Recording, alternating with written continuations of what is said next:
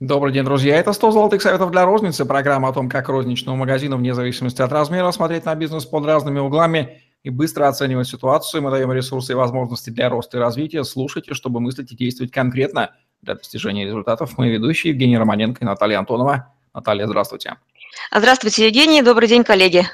Продолжаем обширную тему управления товарными запасами. Говорим сегодня о советах в области методов управления товарными запасами чем здесь есть проблема и как будет звучать главная рекомендация, Наталья?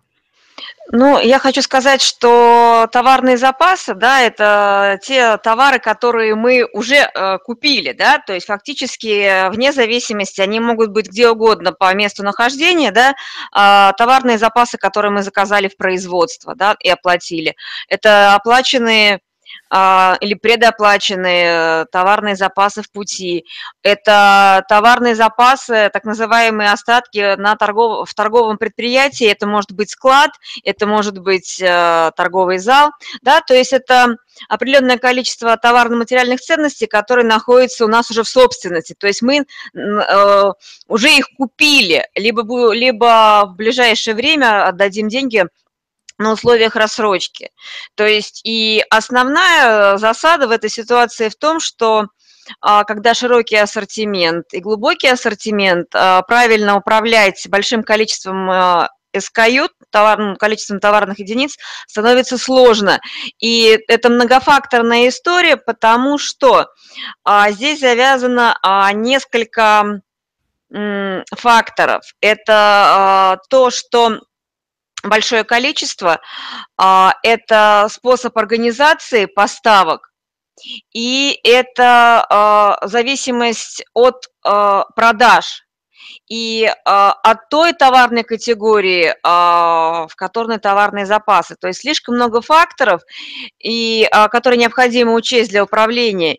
И именно поэтому проблема стоит очень остро. Почему? Потому что она еще и дорого стоит нам. То есть а, очень часто предприятия, а, не видя проблемы в этой об, от, об, области, берут кредиты для, для развития и захлебываются в кредитах. Почему? Потому что финансовое обеспечение не подкрепляется продажами за закупленный товар. И это становится как ну, такая долговая яма, которая убивает компанию или сеть, которая хотела бы развиваться. И для того, чтобы сориентироваться в этом, э, важно понимать несколько ну, простых э, вещей. А, во-первых, сами по себе товарные запасы делятся, в зависимости от, от их назначения, делятся на три группы. Да? Это сезонные товары, которые, а, сезонные запасы, которые необходимы для бесперебойной работы в зависимости от сезона и покупательского спроса. И с этими товарными запасами очень важно знать э, старт сезона, окончание, и тут еще важную роль а, играют в процессе закупок ценовые условия, то есть можно покупать заранее на лучших условиях, но точно понимая, что ты в сезон продаж и как ты в сезон войдешь. А, вот, а, поэтому сезонные товары – это как а, возможность э, хорошо заработать, так и э, зона риска. Поэтому сезонными товарами основной совет – это правильное прогнозирование спроса и грамотная работа с неликвидами, ну, в смысле с излишками.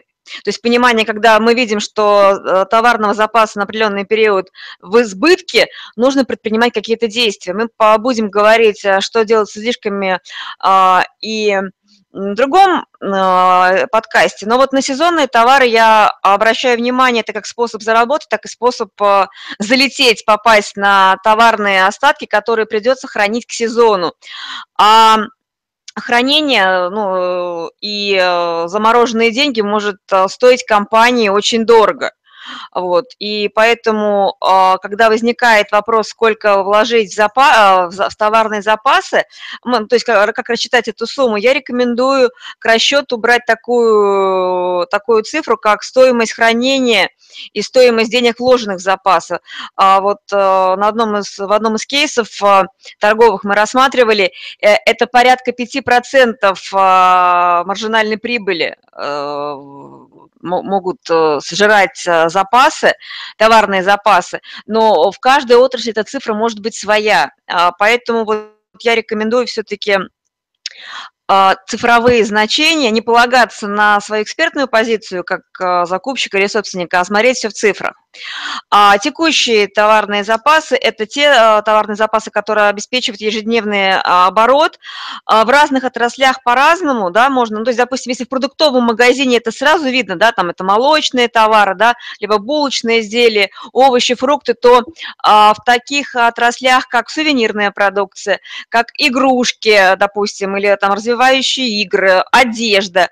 То есть сложно вот сказать там текущие товарные запасы, ну, то есть текущие товарные запасы, скорее всего.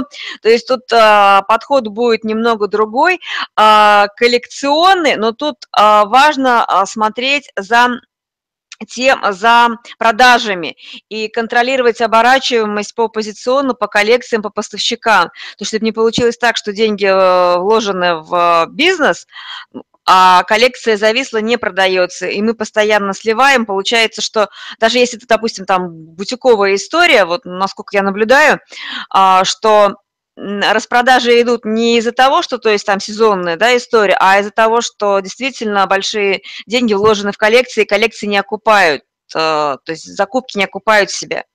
И э, есть другой очень важный блок, это так называемые страховые запасы. Э, это запасы, которые предназначены для обеспечения торговой деятельности, если там ну, какие-то непредвиденные истории, э, ну, непредвиденные обстоятельства. Для э, региональных сетей, для крупных э, ну, то есть для сетевой торговли это обычно образуется РЦ, да, то есть, то есть страховой запас хранится на э, распределительном центре, на так называемом складе. Либо а, э, один из магазинов может являться так называемым РЦ, то есть и содержать страховой, страховой запас. И тогда мы контролируем, э, тут у нас получается две точки контроля при управлении запасами. Это управление запасами склада, распределительного центра, центра и управление запасами э, текущими, да, текущими э, запасами торговые точки.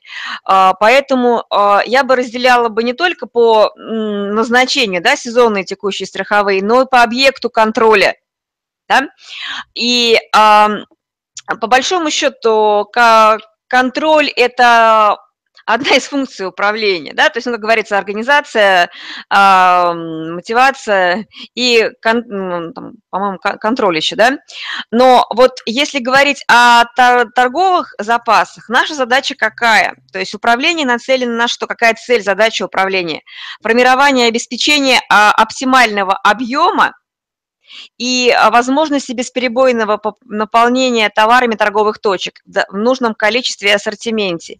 И тут у нас еще включается другой фактор, это наши отношения с поставщиками, насколько быстро мы можем пополнить запас, а, как быстро мы можем найти замену товару или поставщику. Прошу прощения, телефон выключила. А, и основной задачей здесь получается не только скажем так, проконтролировать, нормировать, но и выстраивание отношения с контрагентами.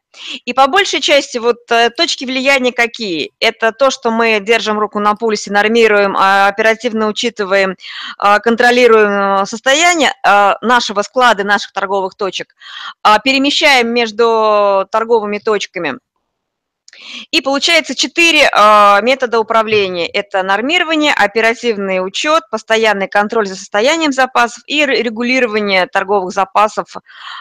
Это как а, текущие методы. Но я бы еще, повторюсь, выделила бы отношения с поставщиками, насколько быстро мы можем принимать решения, то есть насколько мы влияем на процесс, и кто управляет а, процессом а, товарными запасами мы или поставщики.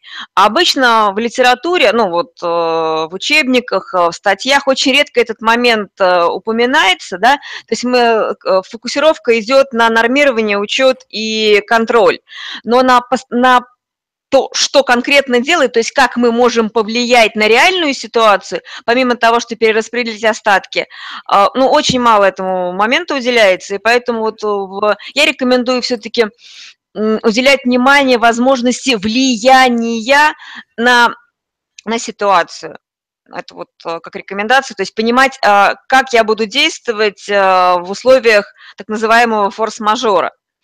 Но если остановиться вот на а, основном методе управления товарными запасами, это нормирование. Ну, то есть это а, понимание, что для моей торговой точки, для моей сети, для а, моего объекта управления, возможно, это будет склад торговой сети, либо оптовое направление, либо очень часто бывает в компаниях опт и розница питаются, ну, закупаются с одного своего склада. Ну, то есть торговля ведется через два канала. И тут важно понимать, кому сколько хватит, сколько вообще нужно держать на складе. И поэтому а, здесь большую роль играют а, методы нормирования. Существует всего четыре метода нормирования. Это опытно-статистический метод, который основан на анализе динамики оборачиваемости товарных запасов. И в этом случае исследуется, исследуется состав структура а, товарного запаса и степень, ну, ну, то есть насколько нам хватит товара для того, чтобы обеспечить потребность в реализации. И а, здесь получается, в чем может быть сложность, что разные точки а, влияния, то есть розница тянет одеяло на себя, опт может тянуть на себя, и Здесь вот это, то есть важно понимание, сколько всей структуре нужно вообще на определенный период и сколько нужно каждой конкретной единице на определенный период. То есть это изучение, ну, не, каждого объекта, которым мы управляем. А, в целом и каждой единицы в отдельности. То есть это тоже очень важное условие, потому что иначе у нас будет лебедь, рак и щука, и это будет неуправляемая история. Есть метод экспертных оценок, который, которым очень часто пользуются, а, пользуются управленцы, которые занимаются, связаны с управлением товарными остатками. Это экспертная позиция. А, ну вот здесь я бы рекомендовала все-таки брать эти методы в совокупности, то есть не, использовать э, не только экспертную позицию, да, но и э, ну, статистические, аналитические методы. Есть еще метод, э, он, его можно брать как ориентир, он называется пропорциональное отклонение. А метод пропорциональных отклонений. Ну, то есть о чем это говорит? Что отклонение фактического товарного запаса от среднего за период, ну, например, за месяц, должно быть в два, эм, в два раза меньше, чем отклонение объема фактической реализации от среднемесячного оборота. Ну, то есть это такие ориентиры, на которые нам стоит опираться. Понятно, что а, в силу колебаний спроса, в силу колебаний внешних факторов может эм, а, быть различные отклонения. Но все же вот это как ориентир, который мы можем брать э, за коридор, в котором мы э, управляем. Да? А другой еще метод – это метод э, технико-экономических расчетов. Я ну, научными такими фразами изъясняюсь, но это очень важно, потому что для того, чтобы найти а, для того, чтобы работать с цифрами, нужно применять механику расчета, нужно знать правильное название метода, то есть э, дальше пойдет, пойдет работа с цифрами. А, так вот, этот метод связан с тем, что мы каждую отдельную товарную группу а, и подгруппу, и каждый отдельный элемент э, товарного запаса, ну, то есть и товарную единицу рассматриваем как отдельные составляющие общей схемы товародвижения, то есть в совокупности. И здесь можно брать и товарную категорию, и, э, и нужно брать и группу, и подгруппу. Почему? Потому что если мы смотрим на а, только, допустим, как а, контракт с поставщиком а, и товарные единицы, мы можем не увидеть взаимозаменяемые позиции, которые будут влиять на, на формирование дефицита, излишков и неликвидов. То есть тут очень важно такое многофакторное видение, которое помогает управлять нам товарными запасами.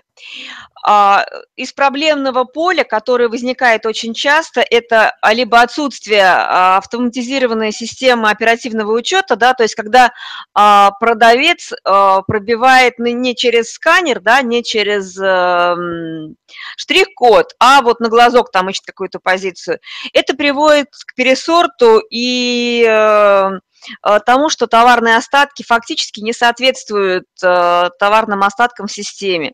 Либо совершается ошибка при выписке документов, а, либо при приходовании документов. Я называю те бизнес-процессы, которые мешают эффективному, ну, могут э, ошибки в которых могут мешать эффективному учету товарно-материальных ценностей а, и быть а, причиной того, что неправильное прогнозирование, неверные продажи, и это а, вносит хаос в саму систему.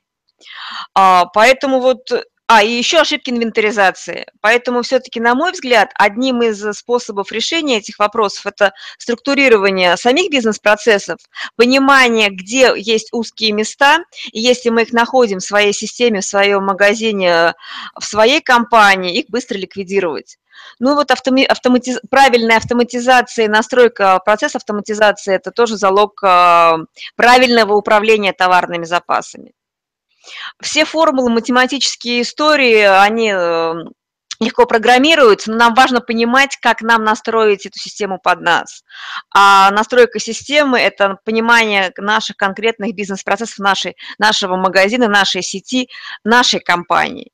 И поэтому вот эти вот э, методы, э, показатели, точки контроля, о которых я рассказываю, это всего лишь рэперные точки настройки вашей системы. Как это будете делать вы, э, это уже ваша ответственность, и это действительно очень большая ответственность, потому что потери, они могут быть в разы больше, чем прибыль. Вот такой вот краткий экскурс в основные реперные точки методов управления товарными запасами и указание на то, что эта конструкция, а нужно ее настраивать индивидуально, собственно, вряд ли это будет отрицаться, для каждого конкретного магазина. Вот Наталья Антонова в программе 100 золотых советов для розницы. Лайк, комментарий, подписывайтесь на наш YouTube-канал, чтобы не пропустить новые интересные видео с вашими любимыми экспертами. Управление вам товарными запасами хорошего. А уж как это делать, Наталья вам пояснила, направление указала. Всем пока. Пока-пока.